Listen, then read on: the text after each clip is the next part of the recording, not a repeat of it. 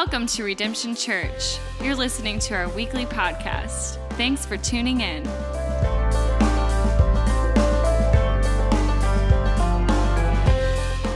So, as a pastor, I get to see the best days of people's lives, that I get to be there for the best days and the best moments. I get a front row seat to watch God do absolutely wonderful, incredible, amazing things in people's lives. In just the last week, we had one couple in our church get married, and we had another couple in our church have a baby. I mean, those are the best days. I love it when people come up to me and they say, Pastor, I'm getting married, or Pastor, she said yes, or Pastor, we're pregnant and we're expecting. Like, those are the best days as a pastor because I get to share those moments with you. I mean, in the life of our church, I have seen alcoholics get sober, I have seen drug addicts get clean, I have seen marriages restored, I have seen relationships reconciled. I mean, I have seen some things that only Jesus can do. And every single week, God keeps doing amazing amazing things in our community groups. People are growing in their faith. In our serve team, people are discovering their purpose as they serve to help other people meet Jesus.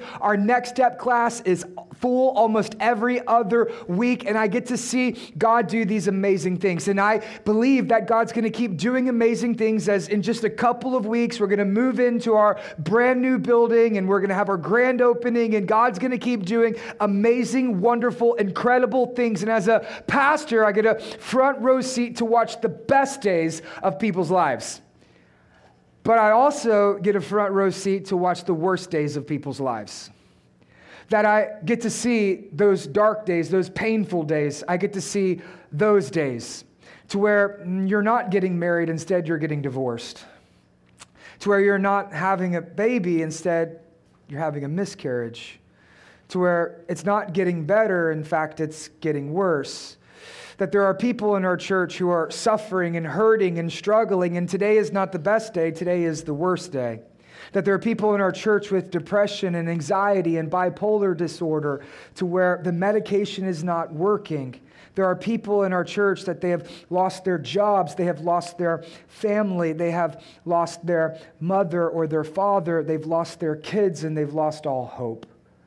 There are people in our church who are in the middle of the dark days, in the middle of the painful days. There are people in the church to where they didn't get the promotion, they lost their job, to where they don't know how they're going to pay their bills, they don't know how they're going to put food on the family for their table. They're in the dark days. It's the worst days. So, what do you do on those days? Because, yeah, we get to see the best days, and those are the days that we like to share, and they're the ones we like to tell everyone about. But what do we do on the worst days? That we find ourselves asking and questioning and wondering where is God? What is God doing? Does God love me? Has God forgotten me? Has God forsaken me? Has God abandoned me? Does God even care? Anyone ever been there? Anybody ever feel that? Okay, then if so, turn with me to Mark chapter 4, starting in verse 35.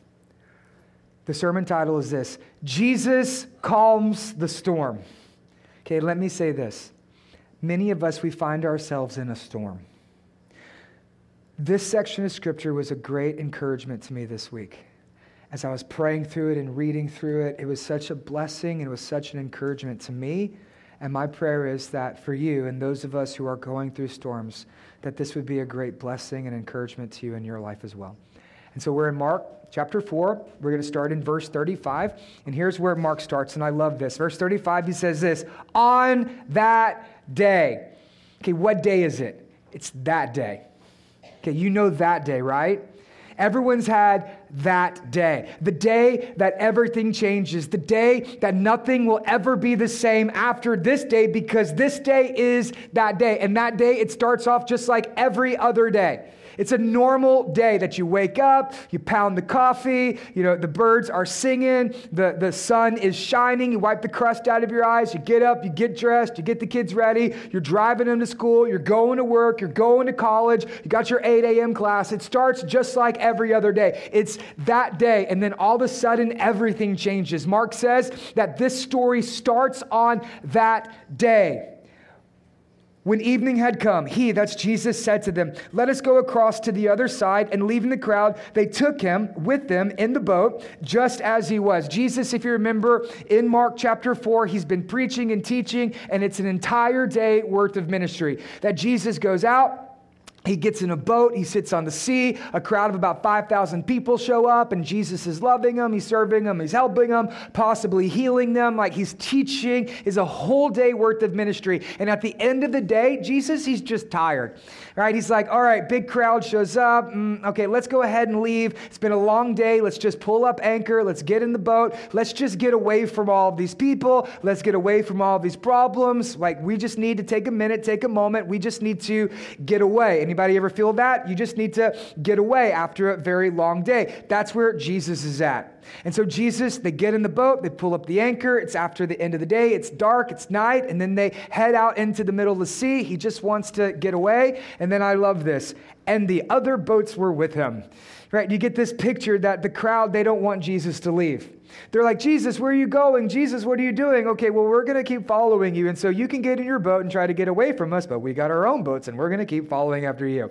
Right? Jesus, he can't even get a minute to himself. That's just how pressured Jesus' life and ministry is. Parents, you probably understand this, especially moms, right? You cannot even get a minute by yourself. Like the kids, they're just following after you everywhere you go. So you're in the bathroom, knock on the door. I'm trying to take a shower. Yeah, well, I need you. That's exactly where Jesus is at in this moment. He wants to get away, and the crowds, they get in their boats and they go and follow him. And then that's when it happens. That's when that day comes. That's when the storms begin to come in. That's when the clouds they get dark. That's when you can't see the lightning and the thunder is all around you and you're in the middle of the roar of the storm. It's that day.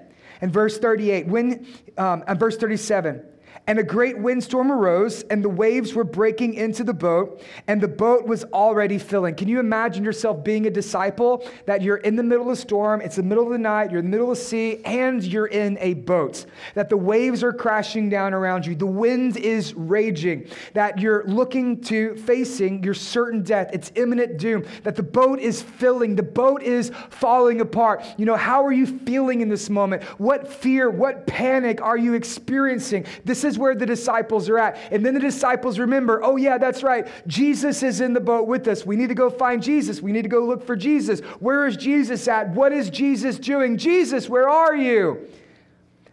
But he was in the stern, asleep on a cushion. Jesus, how are you sleeping in the middle of a storm?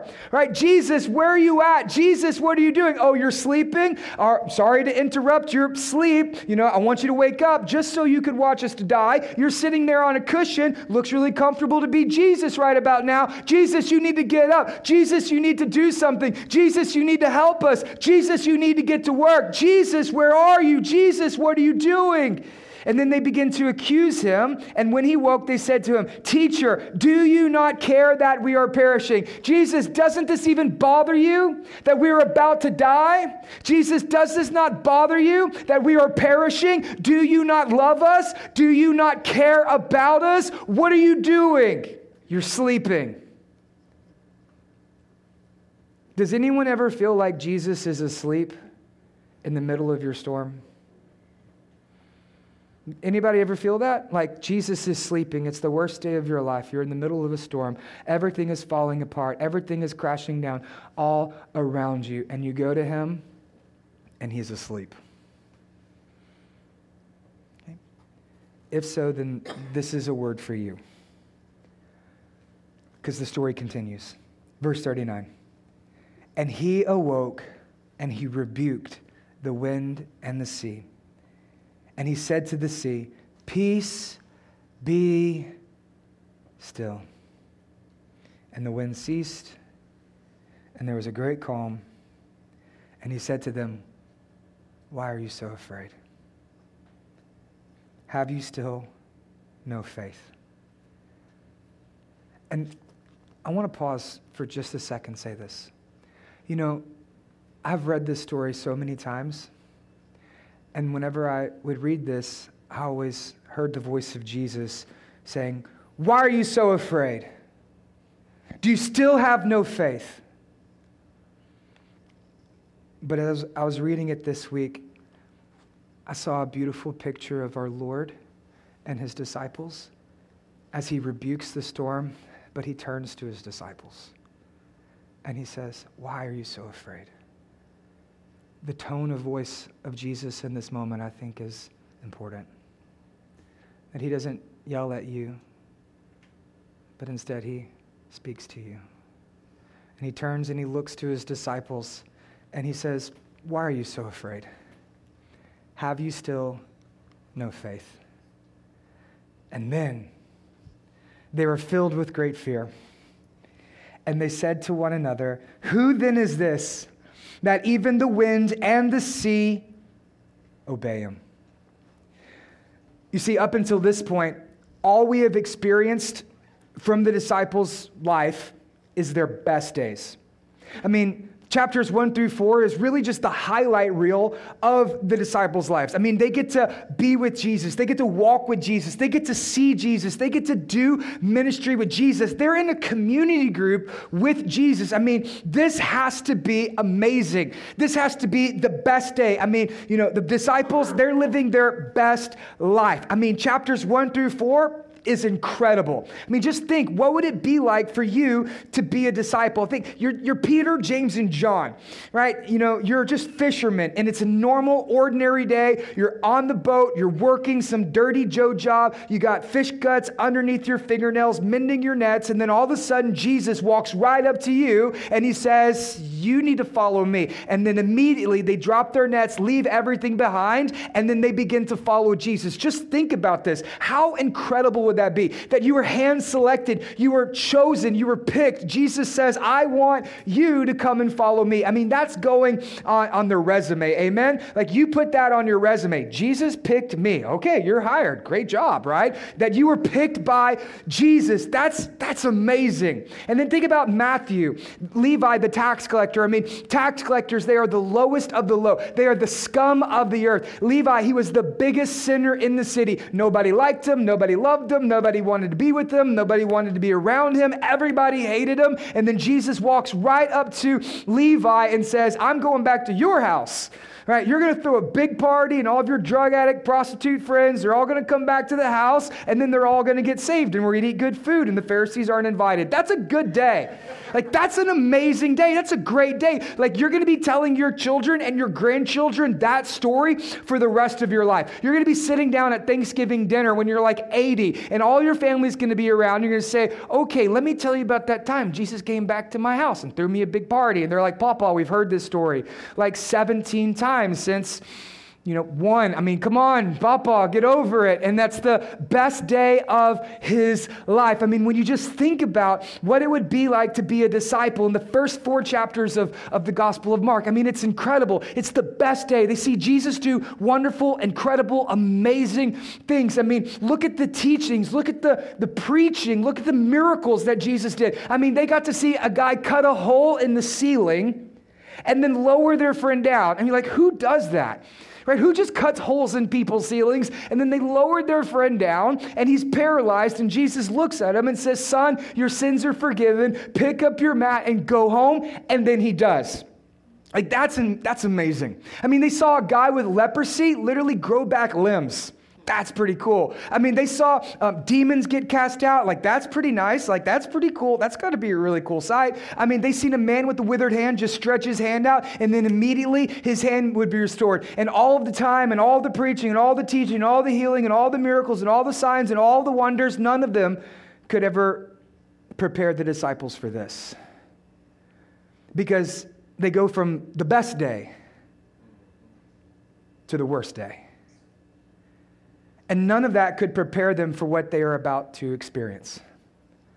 See, what we're about to study is probably the most beloved and well known scriptures in all of your Bible. Right? We study it when we're little kids. We learned about it in Sunday school. Whether you grew up in Awanas or Royal Rangers, you're probably familiar with the story. And then we remind ourselves about this story all the time. Right? We look in the mirror and we say, Peace be still. Peace be still. Peace be still. Take a deep breath. Okay, peace be still. Breathe it out. Okay, peace be still. And then the storm still's going. That Jesus, he can say to the storm, Peace be still, and immediately it's calm. Now, you and me, we can speak to that same storm. We can say, Peace be still, and it's still storming. That the winds are still blowing, and the sea is still raging, and the water is still filling up your boat, and everything is continuing to fall apart. And just like the disciples, it's very easy for us to go from the best day to that day to the worst day. And we find ourselves in the middle of a storm. How many of you have ever been through a storm? How many of you are going through a storm right now? How many of you see the storm coming? It's out there. Okay, good. Jesus today is going to teach us four things about storms. So, the first thing he wants us to do is this we're going to talk about the calm before the storm. Right? On verse 35, it says, On that day. It's the day that everything changes. On that day. He said to them, Let us go across to the other side. And leaving the crowd, they took him, that's Jesus, with them in the boat, just as he was, and other boats were with him. So, Jesus here, he just finished an entire day's worth of ministry. Mark chapter 4, it all takes place in one single day. So, Jesus wakes up in the morning, and then he goes out to the Sea of Galilee. He finds himself a boat. He sits in the boat on the sea, and then he begins preaching and a crowd of about 5,000 people show up to come and listen to Jesus preach. So, Mark 4, 1 through 20 starts where Jesus is preaching about the sower of the parable of, uh, of the soils. So, he preaches this message and then he gets alone with his disciples and they have this little community group. And then he explains the parable to his followers. And then he comes back, gets in the boat on the sea, and then he is preaching to the crowd again. And this time he's preaching about the importance of the word of God. That Jesus, all day long, that he is teaching, he is preaching, he's possibly healing other people, that that he is doing ministry, he's helping, he's loving, he's serving as many people as he can, but primarily in Mark chapter 4, Jesus is preaching. And I don't know if you know this or not, but preaching is exhausting. Okay? I don't know if you knew that or not, but preaching, it is exhausting. Research has shown that a one hour sermon is the physical equivalent of running five miles. And so every sermon, um, every Sunday here at Redemption, I preach two sermons, and when we move into the new building, probably going to add a third service. So that means on any given Sunday, I'm standing here on the stage preaching about 15 miles. Okay? Preaching is exhausting. And whenever I finish church and service, we tear everything down and one of the things that we do is um, me and my wife and our little girl, every single Sunday, we go over to my grandparents' house. And my papa, he cooks a really big meal, a nice spread, good food, and we all eat family dinner together. And then I lay down on the couch, and before the Cowboys have kickoff, I'm dead. I'm done. I'm gone. I have nothing left to give. I am I'm out of there and I'm asleep so I don't have to watch them lose and it's double win. So so then gotcha. So then I'm tired. I, am exhausted. I, I'm, I don't have anything left to give because preaching is exhausting. But it's not only physically exhausting, it's also spiritually exhausting. That there is a spiritual energy transfer that happens throughout a sermon. I, I don't know if you've ever preached before, but if you haven't preached, then you just don't understand it. That um, spiritually, there's this transfer of energy, and by the time a sermon is over, like you're just drained.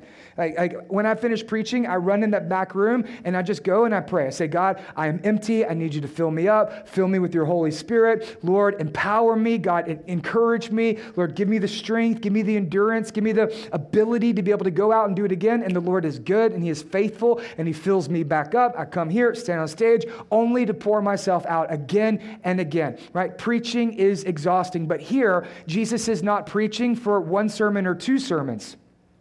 Okay, this is an all day event. Jesus is preaching for possibly 12, maybe even 15 hours. That's just him preaching. Okay, Jesus, he is exhausted.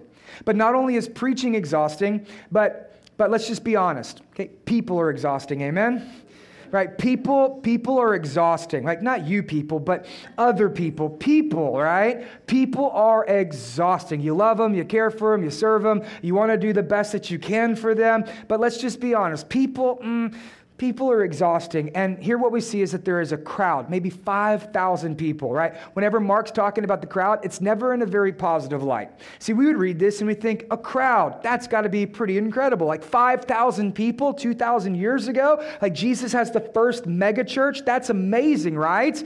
Not really, because when you consider the crowd, right? The crowd, they're not there for the right reasons. Okay, the crowd, they're not there because they love Jesus. They're there because they want something from him. They're not there because they want to be saved by Jesus or because they want to serve Jesus or because they repent of their sin. The crowd shows up because they want to show. They want entertainment. They want a performance. They want Jesus to do something. They expect following Jesus to be more like a circus. So they show up and they're like, okay, Jesus, well, what are you going to do for us today? Right, Jesus, you're going to heal somebody, you're going to do a miracle, you're going to tell one of those parables again, you're going to preach another sermon. Come on, Jesus, I want to see something. Like, give me something to talk about. Right, give me something to do with my life and my day because I have nothing better to do. Come on, Jesus, heal a person. You know, hey, look, my mother in law's here, she's got a demon. Can you cast that out? Like, I got a hangnail. Right, oops, I tripped and fallen, I can't get up. Jesus, I need you to do something. Heal me. Jesus, help me. Jesus, do a miracle. Jesus, preach a sermon. Chop, chop, Jesus jump, Jesus, you do what I tell you to do. That's the crowd. And so the crowd shows up, and it's not a good thing. In fact, it's a bad thing because the crowd always shows up for the wrong reason. And this is where Jesus is at that the pull and the pressure and the demands of ministry are overwhelming. He is overworked, he is suffocating, and Jesus, he is exhausted. And so, whenever me and my wife, we were doing a little Bible study this week and we were looking over this text, there was this really curious line. And, you know, my wife, she asked me, she said, Well, what do you think that means, just as he was? Did y'all see that? It says right here in the boat that they took him with them in the boat just as he was. I was like, you know what? I never noticed that before. That's really good insight. And so we were praying about it and I was studying and I was looking and I was trying to figure out, well, what does that mean? Just as he was. Just as he was. Okay, here's what I think it means right? That Jesus, in this moment, he was human. That Jesus, he was tired. Jesus, he was overwhelmed. He was overworked. He was stressed. He was depleted. And I think that Jesus was exhausted.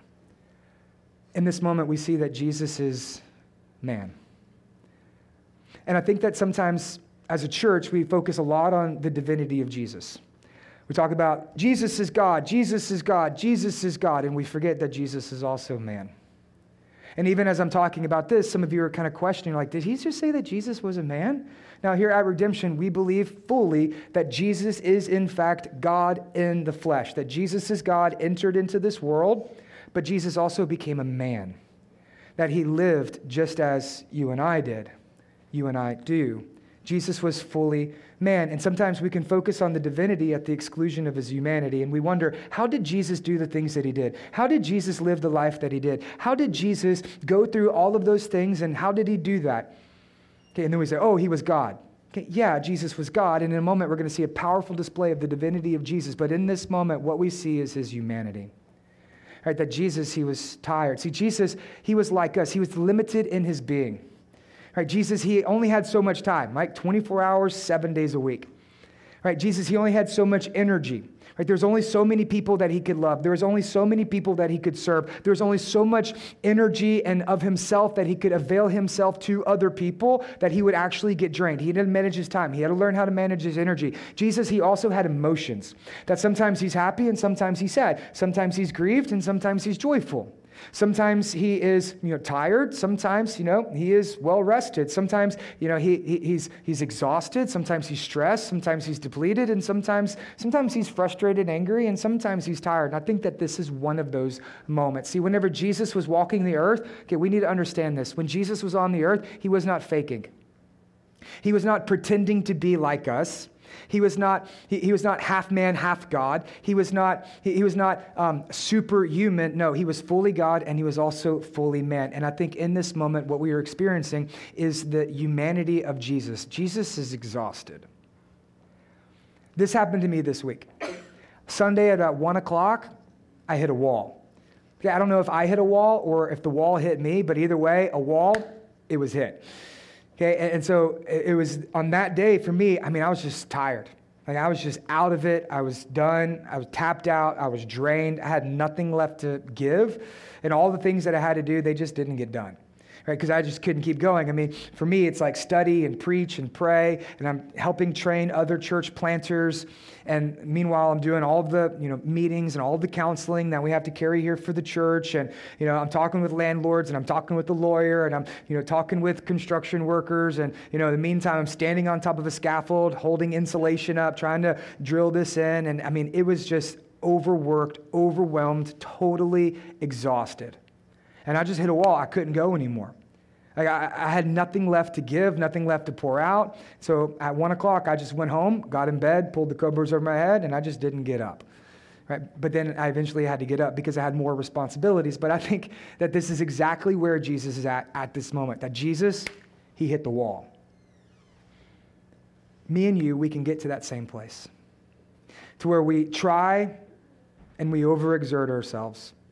To where we become stressed, we become exhausted. And we just we just hit that wall. So what is Jesus doing in the moment? He tells his disciples, "Let's go across to the other side." And leaving the crowd, they took with them in the boat just as he was. What is Jesus doing here? I think that Jesus is looking for the calm. That he's looking to take a moment, to take a minute, just to be able to get away, to rest, to recharge, to recoup, because Jesus here, he is looking for the calm that comes before the storm. And so, you and me, what we need to do is we need to take a lesson from Jesus. Okay, if Jesus needed to find the calm, guess what? You need to find the calm. Okay, because you're not Jesus. You're not better than Jesus. Right? If Jesus had to do it, you definitely have to do it. Jesus here, he's looking for the calm. Where can I go to get away? Where can I go to be alone in prayer? Where can I go to be filled with the Holy Spirit? Where can I go to be filled back up? Because in a moment I have to go pour myself out. You need to take a lesson from Jesus. You need to find the calm. You need to remember that you are human. You are human. And that you are going to get tired, and you are going to get frustrated, and you are going to get exhausted. And so Take a lesson. Okay? You only have so much time 24 hours, seven days a week. Right? You only have so much energy. You can't do everything for everyone. Okay? I know you try, but you can't. And you also have emotions that need to be managed. And so we need to take a lesson from the life of Jesus and remember, you are human, and that's okay. But you need to find the calm. Why? Because a storm is coming. So the first thing we see is the calm that comes before the storm. And then the second is this it's the calm during the storm.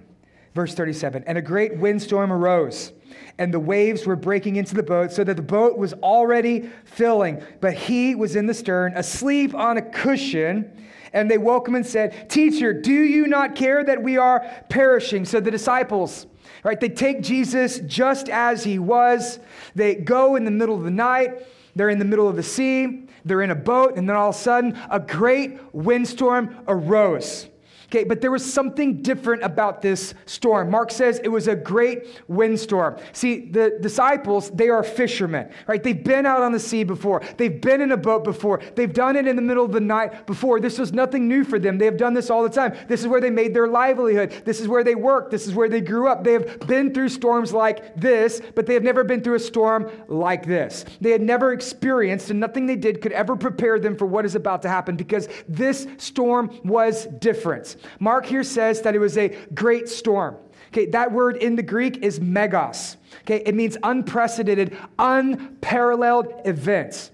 And then in Matthew's gospel, it uses the word seismos, which is where we get our term seismic. Okay, so think about it like an earthquake or like a tsunami or like a hurricane. Okay, it was a natural disaster that seemingly came out of nowhere. It was a great storm, and the disciples, they were not prepared for this. I mean, just think what would it be like to be a disciple, okay, on that day? Like in this moment, you're in a hurricane on the sea. Like we are familiar with hurricanes, amen?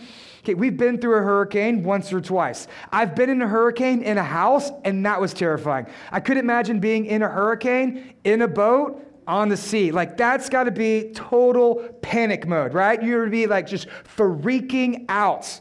How many of you you would be scared? You would be worried, you'd be anxious, you'd be afraid. You would be freaking out. And that's exactly what the disciples do. When they find themselves right here in the, the middle of the storm, they start panicking. They, they, they start running around, screaming at the top of their lungs, We're going to die. Like, this is it. This is the end. This is the worst day of my life. I'm never going to make it out. Like, we're, this is, you know, we're all dead. And they're freaking out and they're running and they're panicking and they're afraid and they're scared and they're screaming at the top of their lungs. And then they remember, oh, yeah, that's right. Jesus is in the boat with us. We need to go find Jesus. We need to see what Jesus is doing. We need to get Jesus to do something. Where is Jesus at? Somebody needs to go get him. And then they go and they find Jesus. And what is Jesus doing? He is asleep. You think, how could you be sleeping at a time like this? Who does Jesus think that he is? Jesus sleeping in the middle of a storm. Somebody needs to get Jesus up. Jesus needs to stop being so lazy. Jesus asleep while we're doing all the work. Somebody needs to tell Jesus, you know, who's in charge here. Go get him, right? Get him up, right? Get some of this water. Grab a bucket. Get this water out of here. Grab an oar. Grab a sail. Jesus, you need to do something. And the whole time, what is Jesus doing? Sleeping. sleeping. Jesus is sleeping because he has a calm in the middle of the storm.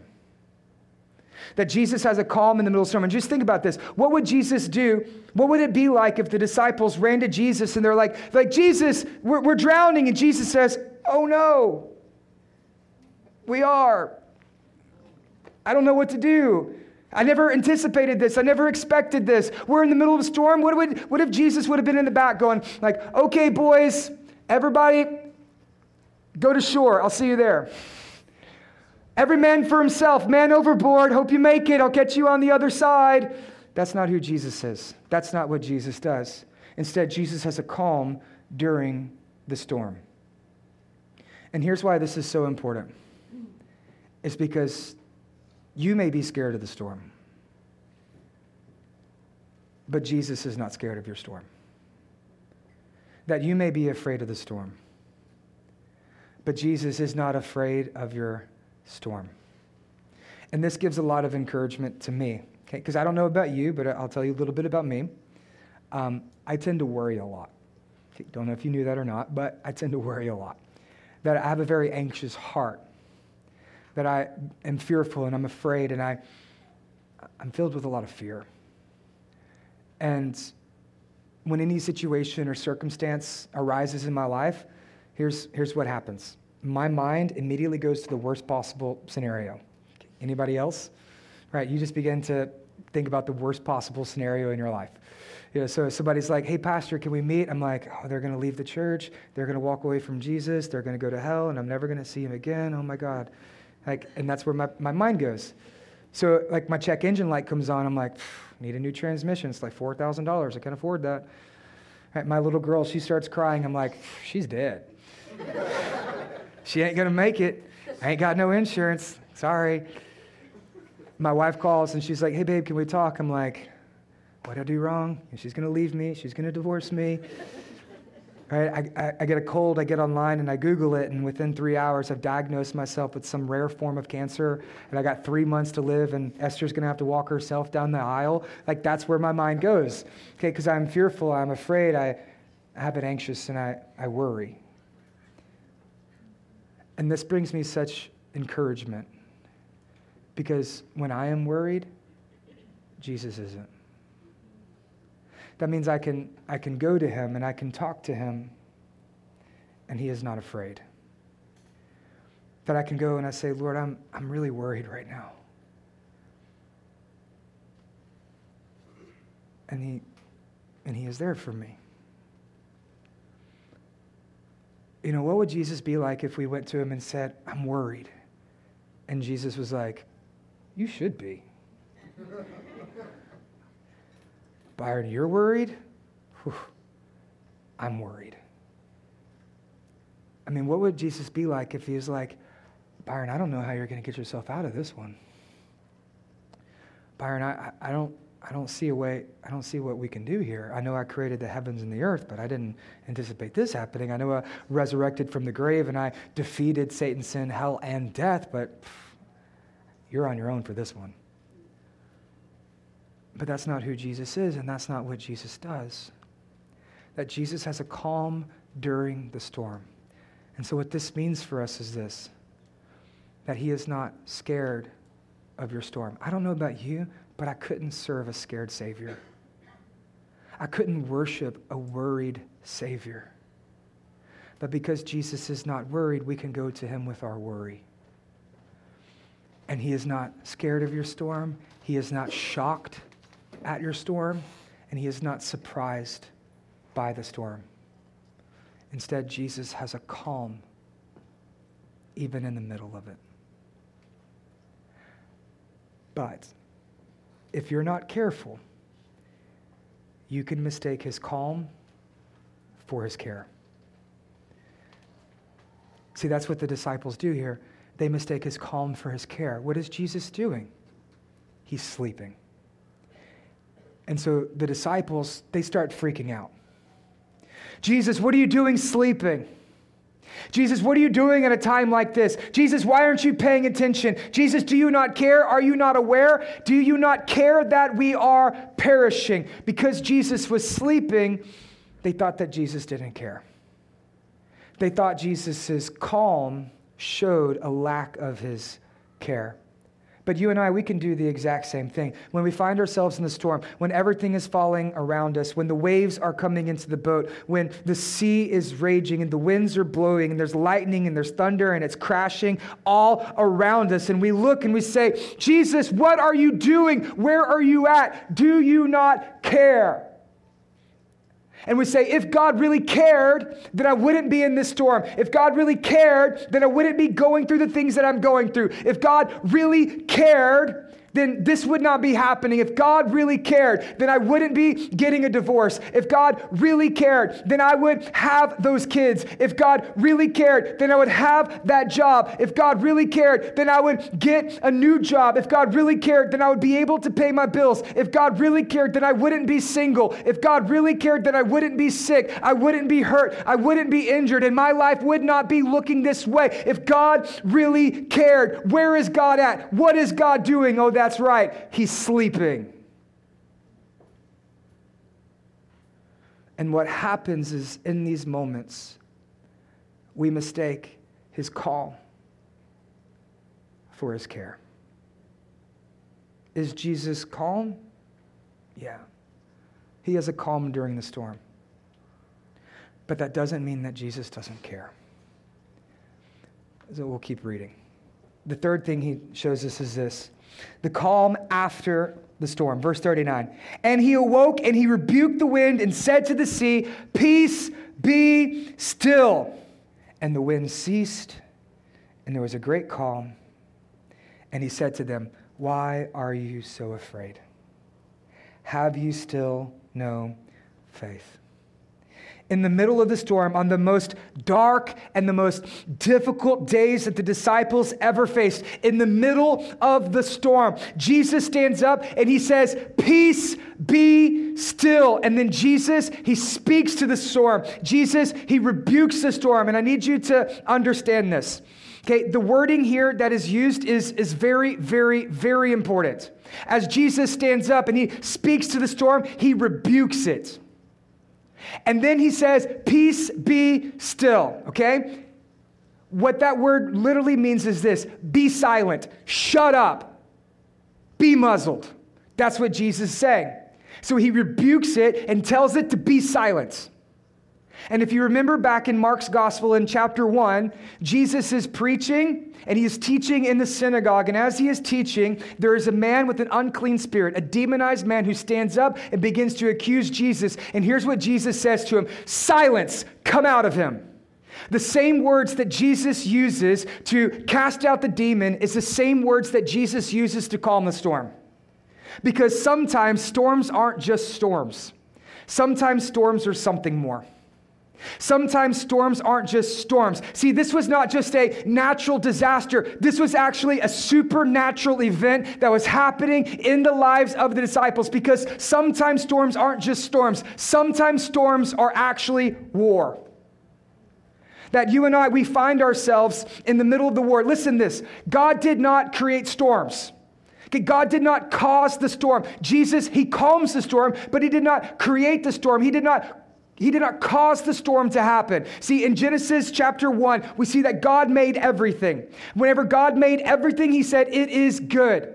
That he made the plants and the stars and the animals, he made the trees, he made the moon, and God, he made the sea, and he made the sea to be good. God did not create storms. The earth and the fullness in it, everything was good. Then our first parents, Adam and Eve, they sinned, they fell, they rebelled, and they separated themselves from God. They took the domain that God had given them, handed it over to the enemy of darkness, and now there is disease, and now there is death, and now there is destruction, and now there is chaos, and now there are storms, and now there are wars, and that you and me and every person who has ever lived, we have been separated from God. That you and I, that we find ourselves in the middle of a night, in the middle of a boat, in the middle of a sea, and in the middle of a storm, because that's what our life is now that we have been separated from him, adrift at sea, that you and I, we find ourselves in the middle of a storm, facing demonic accusation, facing demonic opposition, that we are in the middle of a storm and we're also in the middle of a war. And the greatest weapon the enemy has against you is this fear. Because Satan knows if he can get you to fear, he can get you to lose your faith. And that's why Jesus says this. He says, Why are you so afraid? Have you still no faith? See, in this moment, the disciples, what they do is they trade their faith for their fear. That they become so fearful and they become so afraid that they begin to lose their, their faith. Because the enemy knows if he can get you to fear, he can get you to lose your faith. Fear is the enemy of your faith. I've seen fear cripple people. I've seen fear paralyze people. That fear can quite literally ruin your life. I've seen fear enter into marriages and bring division between a husband and a wife. I've seen fear tear families apart to where sons won't talk to their dads, or dads don't love their sons, to where mothers and daughters' relationships are strained due to fear, to where brothers and sisters for 20 years still don't talk to each other because fear has ruined their family. I've seen fear cripple people financially to where you don't work, you can't work, you don't find work, you're overworked you don't manage your money well, you either spend it all or you save it at the expense of a family member. And your fear of finances, it cripples you. I've seen it destroy friendships It's where relationships are torn apart, relationships are falling apart because of fear. Fear will come after your family. Fear will come after your finances. Fear will come after your friends. Because what fear really wants is to take away your faith. And if you lose those things, then you begin to lose your faith. And here Jesus turns and he looks to his disciples as they're filled with fear. And he says to them, Why are you so afraid? Do you still not have any faith? See, in the moment, the disciples, they think they're perishing. We're going to die, and Jesus is sleeping. Oh no, Jesus doesn't care about us. And in that moment, they chose fear over faith. And this is something that's very, very important. If you would think about what is the number one thing that the Bible talks about? More than anything else. Right? If, we, if there was one thing that God would say over and over and over and over again, right? What is the one thing? What is, what is the number one command of the Bible? God says, do not fear. It's the number one thing God says. There's actually one command of do not fear 365 times in the Bible. That's one time for every single day of your life. because it's something you're going to struggle with every single day of your life. That you and I, we all struggle with, with fear. Fear is the enemy. So let me give you four responses when it comes to fear. Okay, the first response is this when you're afraid, okay, some of you, you fight. You think, I'm going to be tough. I'm going to be brave. I'm going to be strong. I'm going to be bigger than this. I'm going to be greater than this. I'm going to fight this. And you think, I don't need anybody's help. I don't need God. I don't need other people. I see the storm and I'm bigger than the storm. I'm greater than the storm. And so you decide, I'm going to fight this storm. Okay, that's exactly what the disciples do at the, at the beginning. Like they, they're trying to get all the water out. Like they're trying to grab an oar. They're trying to get shore. They're going to navigate themselves in a way to where they don't have to go through the storm. They can beat this storm. And that's the same thing that you and I do. See, the disciples, they try to get out of it without calling to Jesus first. And that's what some of you do in your life that you're going to fight this storm. I don't need God. I don't need Jesus. I don't need other people. I need to repent of my sins. I don't need to become a Christian. I can be a good person. I can do it on my own. I can live a good life. I can be brave. I can be tough. I can be strong. I can be bigger. I can be greater. I can fight this. And so you fight. But a person who always is in a fight is really a person who is always in fear. If you're always fighting, it's because you're always afraid. So you fight. And then others, it's flight.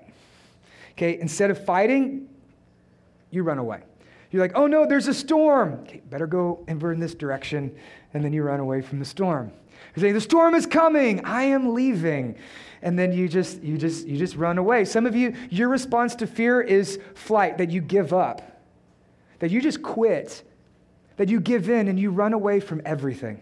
You run away from relationships. You run away from your spouse. You run away from the church. You run away from community groups. You run away from relationships. You run away from your problems. You run away from hurts. You run away from hardships. You run away from difficulty. You run away from responsibility. Your entire life is running away. And if you're always running away, guess what? You're always afraid. So you can fight, you can flight. Others, you freeze. You're like, there's a storm coming. What are you going to do? Nothing.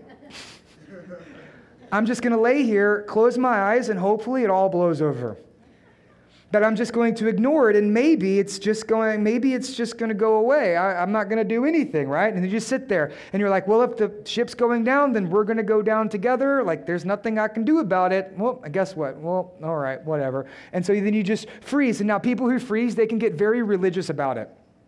They can say, oh, no, no, no, no, Jesus was asleep on the boat.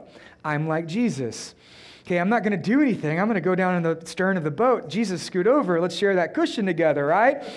And so you think, well, it's just me and Jesus. I'm going to pull the covers over my head. I'm going to close my eyes, and then we're just going to wait until the end of the world. And that's not what Jesus does. Right? Jesus, he doesn't close his eyes and wish it all to go away. He doesn't close his eyes and wait for it all to blow over. Jesus doesn't do nothing, Jesus does do something. And what Jesus gives us here is a fourth option, a fourth way. He gives us a better way. That there is fight, there is flight, there is freeze, and there is a better way, and that way is called faith. And that's why in verse 40, Jesus tells him this. He says, Why are you so afraid? Have you still no faith? When you are in the middle of a storm, Jesus says, Do not be afraid. Instead, you need to have faith because faith is the answer to your fear. That you should look to Him, that you should trust in Him, that you should believe in Him, and remind yourself your calm that only comes from Him. And that faith is the answer to your fear. The disciples, they had no reason to be afraid. The disciples, they had no reason to doubt Jesus. They had no reason to disbelieve Jesus. Remember, they've been with him for almost two years. For two years, they've watched him, they've witnessed him, they've spent life with him, they've done, time, they've done life with him. They should have known by now who Jesus was. They saw him preach, they saw him teach, they saw the healings, they saw the miracles, they saw all of the things that Jesus did. But none of those things, the signs and the wonders and the miracles, were able to sustain them in the middle of the storm. And in this moment, they traded their faith for their fear. The disciples, though, they had no reason for them to be afraid. And so, what I need you to do is this when you feel the fear coming, when you feel it rising up within you, when you see it on the horizon, when the clouds get black, when it's lightning, when it's thunder, when you hear the roar of the sea, here's what I need you to do. When you feel that fear, I need you to remind yourself of the faithfulness of Jesus.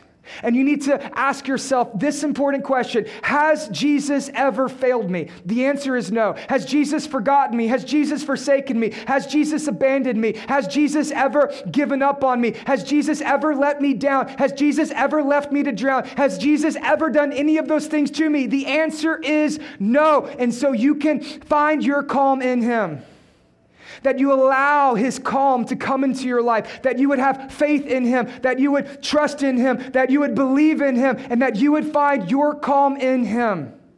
And Jesus stands up and he says, Peace, be still. And there was a great calm. Do you notice that word there? Great. Megas. An unparalleled, unparalleled unprecedented calm. Jesus rebukes the storm. He speaks to the storm. He says, Peace, be still, and it obeys him. That the winds, they cease, that the sea, it ceases, that the storm becomes perfectly peaceful, perfectly calm. I need you to see what Jesus just did right there. Whenever Jesus before creation, created the world. How did he do it? By speaking. What Jesus just does right here is he demonstrates his sovereignty and his authority over creation. At just his word, all of creation obeys. What Jesus does in this moment, right there in the boat in front of the disciples in the middle of the storm, what Jesus just did is this Jesus reversed the curse of sin over that sea in that moment. What Jesus does is he reinstates, just for a minute, the sea back to its pre garden like state. The sea obeys. The power of Jesus. And listen, there is a day coming that Jesus will calm every storm in your life just like he calms the storm at the sea. There is a day coming where Jesus is going to calm every single storm that you've ever gone through. There will be a day that Jesus is going to return and he is going to renew this world. And it's going to be the way that he always intended. That there will be a new heavens and a new earth, and you and me, we will have a resurrected new body that will be with Jesus forever, and there will be no storms. That sin will be silenced, that death will be silenced, that disease will be silenced, that destruction will be silenced, that chaos and disorder and all of the storms and all of the war, it will be silenced. And we will experience stillness, a peace, a calm, like God always intended. That in your life, every tear will be wiped away from your face. There will be no more storms. There will be no more clouds. There will no be, be no more lightning. There will be no more thunder. And there will be no more winds. That day is coming. But that day is not yet here.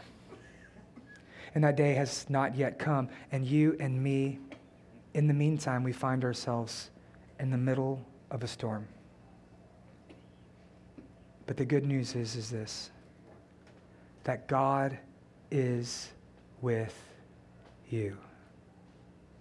That Jesus is with you even in the storms. See, oftentimes what we think is this that the storm is greater than us. The storm is more powerful than us. And we think, God, you need to take away the storm. God, I want you to take away the storm. God, you got to take away the storm. You got to do something about the storm. And we want God to take away the storm. That's not the point of the story. The point of the story is not that God would remove your storms, but that when you are going through it, God is right there with you the entire time. See, the power is not in the storm. That's what we think. The power is in the storm, that this storm is so great, this storm is so strong, this storm's gonna crush me, this storm's gonna consume me, this storm's gonna kill me. This storm is so powerful, friends. The power is not in the storm, the power is in the boat. The power is in Jesus, and Jesus is in the boat with you. Where is God? He's right there in the boat with you the entire time. The power is not in the storm, the power is in Jesus. That Jesus, He is powerful. And hear me on this it's on the dark days, it's on the difficult days, it's on the worst days, it's in the darkest hour that you truly experience Jesus' greatest power that you see the power of Jesus, and He is greater, He is stronger, He is more powerful than any storm that you face. And when you experience this, you feel His calm. Peace, be still. Peace, be still. Peace, be still. And you hear His calm come over you, into your heart, and over your life. It's where you know not, no matter what you go through, Jesus is right there with you the entire time. So you could have a calm before the storm, during the storm, and you can have a calm after the storm. Which leads us to our fourth and final point the storm after the calm. Here's what it says in verse 41 And they were filled with great fear. There's that word again. Great fear. Megos. Megos fear. Great fear. Why would they be filled with fear? The storm is over. The storm is past. The storm is done. Okay, the storm, that's in the past. Okay, why would they be filled with great fear after the storm? And then they said to one another, Who then is this that even the winds and the sea obey him? The only way for you to replace fear is with faith. Because faith is the only thing that is greater than fear. Because when you have faith, you have nothing to fear except for God Himself. And on this day, on that day, the day that everything changed for the disciples is not because of the storm, it's not because they were afraid, but it's because of the first time that they experienced true, genuine, real, authentic faith, that they traded their faith for their fear and they got to see Jesus for actually, truly who he really was. And they said they were filled with great fear. Why? Right? Because the only thing scarier than a storm outside of your boat is God inside of your boat. Amen? Right? The only thing scarier than a storm, which can take your life, is the Lord who can take your eternal life. And at this moment, they witness and see Jesus. See, before this, all they knew about Jesus was his humanity. But in this moment, they get to see the wonderful, powerful display, not of his humanity, but of his divinity. That in this moment, they see Jesus for who he truly was. And they said, Who then is this that even the wind and the seas obey him? Who could this be? What kind of man is this? What kind of person is this? Who is this that even the wind and the seas obey him? The answer is God that Jesus is God because only Jesus can do what God does, that Jesus is greater, that Jesus is stronger, that Jesus is more powerful, that Jesus is greater than the storm because Jesus is God. And in this moment, the disciples, they see Jesus for who he truly was. You see, in our lives, here's what we want we want Jesus to remove the storms, but there are some things that you can only learn when you find yourself in the middle of a storm. There are some things about the nature and the character and the goodness and the person of God that are only revealed to you when you find yourself in the middle of the storm. That if it wasn't for this day, if it wasn't for that day, if it wasn't for the difficult days, if it wasn't for the dark days, what would you learn about who Jesus is? How would you trust in him? How would you have faith in him? How would you believe in him if you never had that day? How could you have faith in him if you've never gone through a storm? And in our lives, Here's what we want. Here's what you want. You say, God, remove the storm. God, take it away. God, end it. God, prevent it. God, remove the storms. But what if God wants to reveal himself to you in the middle of it?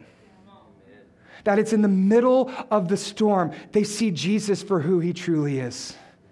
That he's not just a man, but he is God. And for the first time, they begin to exercise just a little bit of faith. And they believe. And what I love so much about Jesus is this that he was with them the entire time. When the storm came in, he was with them. When they got in the boat, he was with them. All day long, he was with them. He was with them the entire time. And they missed it. But only when that day happened did they truly get to experience him. And I, I love this about Jesus, okay? Because when they're freaking out, when they're panicking, when they're running around, when they're scared, when they're fearful, when they're afraid, when they're worried, they began to accuse him. They began to question him. And what this shows us is this that, yeah, there might have been a storm out there, but the great storm was actually in here. The storm was not out there, the storm was in their hearts. That they disbelieved, that they questioned, that they doubted, that they worried, that they were afraid. And they asked, Do you even care about what I'm going through? And I think the point of the story is that all of the storms in life really only show us just how much Jesus does care. That he was in the boat with you the entire time. Because that's just how much Jesus does care for us.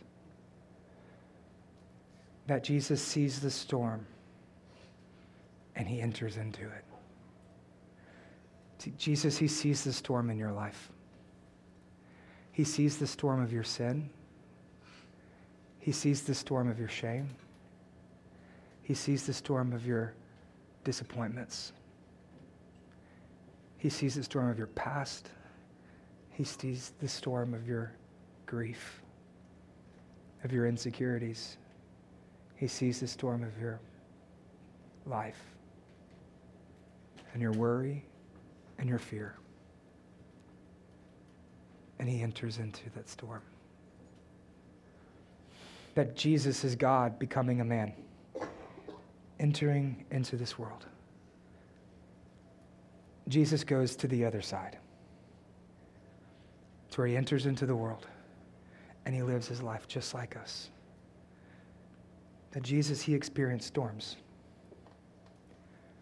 And Jesus, he was born to an unwed teenage girl who grew up in a very poor rural town.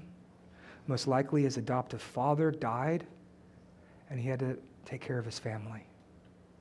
As Jesus goes into his ministry, tells us that he is homeless, that he is poor, that Jesus cannot pay his bills, Jesus cannot af- afford to feed his friends, and everybody around him is hurting and suffering.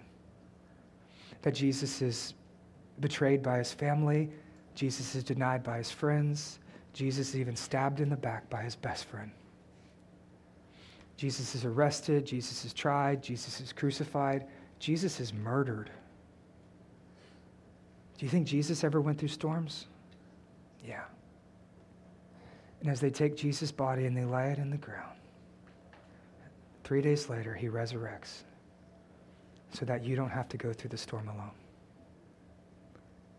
so that whatever you're going through, wherever you're at, whatever is happening in your life, whatever storm, Jesus is in that boat with you. He's right there with you. And the storms of life really only serve to show us just how much He cares. Listen, Redemption, I know that there are many people in our church right now who you're going through a storm. For some of you, things are really good right now. Praise the Lord. God bless you. For some of you, things are great in your life, and we praise God for that. But for some of you, today is that day. Today is the worst day. Today is the difficult day. I know there's people in our church who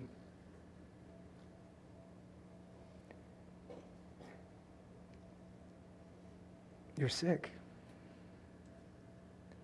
and it hurts. And you're afraid. Because you go to the doctor and it's cancer or it's something else and they can't diagnose it. And so you have to go back and take more tests. There's a lot of fear. I know there's others who have mental health issues to where it's depression and anxiety and the medication, it just doesn't really seem to work. I know there's others in our church who are divorced or getting a divorce. I know there are other people in our church who you've lost your job or you've lost family members, that your dad has died or your mom has passed away. I know people in our church who even lost their own kids. And they struggle and it hurts. I know women in our church who have miscarriages and women in our church who've had abortions. And I know women in our church who are really struggling. I, I know men in our church who are single and they want to uh, honor the Lord and they want to pursue after holiness, but it looks like everyone around them is happy and they don't, they don't know what to do and they don't know where to go and they don't know where to turn. And they find themselves in the middle of a storm. I want you to know that as a church, we want to be the type of church where you can experience Jesus' calm in the middle of your storm. Because that's who Jesus is. and that's the Jesus that we serve. See, I think oftentimes as a church, we do a big disservice when we diminish other people's storms when we look at the storms that other people are going through and we compare theirs to ours, I think you do yourself a really big disservice when you try to diminish other people's storms. When you look at somebody's storm, and you say, that's not really that big of a deal. Oh, you're worried about that storm? It's all in your mind, it's all your imagination. You just need to think happy thoughts, and eventually it'll go away. And we teach people to ignore their storms or to feel bad that they're going through one. But you notice that's not what Jesus does here. Jesus, he speaks to them in the middle of it. And he says, Peace be still. And I think in your own life, when you diminish the storms, you're diminishing Jesus' power to deliver you when you diminish the storms that you go through, and you're always trying to escape them, and you're always trying to avoid them, and you're always trying to run away from them, you're missing out on seeing God for who He truly is. So when you reach to that point to where you're wondering, does God love me? Does God care for me? Is God there for me? The answer is yes. He was in the boat with you the entire time. And he has come not just to calm the sea out there, but the sea in here. Not just the storm out at sea, but the storm that rages inside of me and inside of you and inside of everyone. And Jesus speaks, Peace be still. And what I love so much about this story is that in Mark, we see for the disciples the best day of their lives. We see Jesus do amazing, wonderful, incredible things. But right here on this day, on that day, the worst day of their life, Jesus still does something wonderful, incredible, and amazing. And so I want this to be a hope to you. I want this to be encouragement to you. That today, Jesus can still do something incredible in your life. All we got to do is have faith. And we'll see him for who he truly is. Have faith in the middle of the storm and he'll show himself to you, even when you're walking through it. Redemption Church meets every Sunday morning on Crockett Street at the gig. If you would like to know more, you can find us online at www.redemptiontx.com or join us for one of our two services at 9:30 or 11:15 a.m. Sunday mornings in downtown Beaumont. Kids are welcome too. We are Redemption, and we would love to meet you.